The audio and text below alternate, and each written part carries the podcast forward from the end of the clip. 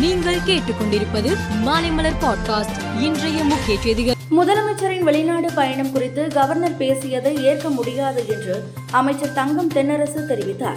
முதல்வரின் ஜப்பான் பயணத்தின் மூலம் மூன்றாயிரம் கோடிக்கு மேல் முதலீடு ஈர்க்கப்பட்டுள்ளது என்றும் தொழில் தொடங்க உகந்த மாநிலமாக தமிழகம் திகழ்கிறது என்றும் அமைச்சர் குறிப்பிட்டார்.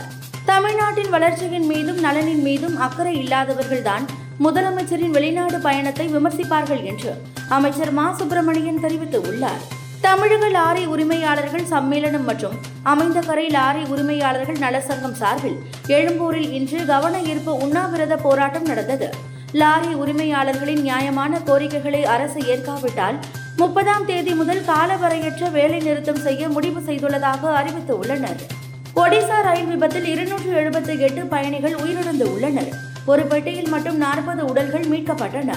அவர்களது உடலில் எந்த காயமும் இல்லை. சிறு ரத்த துளி கூட வெளியேறவில்லை. பிரேத பரிசோதனை அறிக்கையில் அவர்கள் நாற்பது பேரும் மின்சாரம் பாய்ந்ததில் உயிரிழந்து இருப்பது தெரிய வந்தது. மாணவர்களின் குறும்புத்தனம் சில நேரங்களில் எல்லை மீறி சென்றுவிடும். அதை நிரூபிப்பது போன்று ஒரு சம்பவம் அமெரிக்காவில் நடந்துள்ளது. மேரிலாண்ட் பகுதியில் ஒரு உயர்நிலை பள்ளியில் பயிலும் மாணவர்கள் சிலர் பள்ளிக்கூடத்தை விற்கும் விதமாக ரியல் எஸ்டேட் இணையதளத்தில் விளம்பரம் செய்து உள்ளனர்.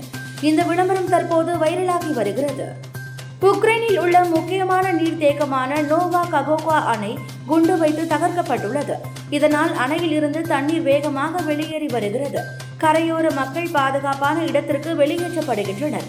அணையை ரஷ்யா உடைத்ததாக உக்ரைன் குற்றம் சாட்டியுள்ளது.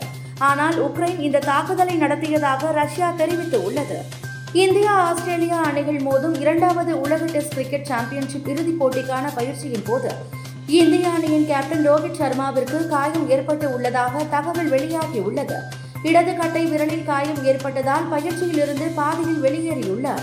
மேலும் செய்திகளுக்கு மாலை மலர் பாட்காஸ்டை பாருங்கள்.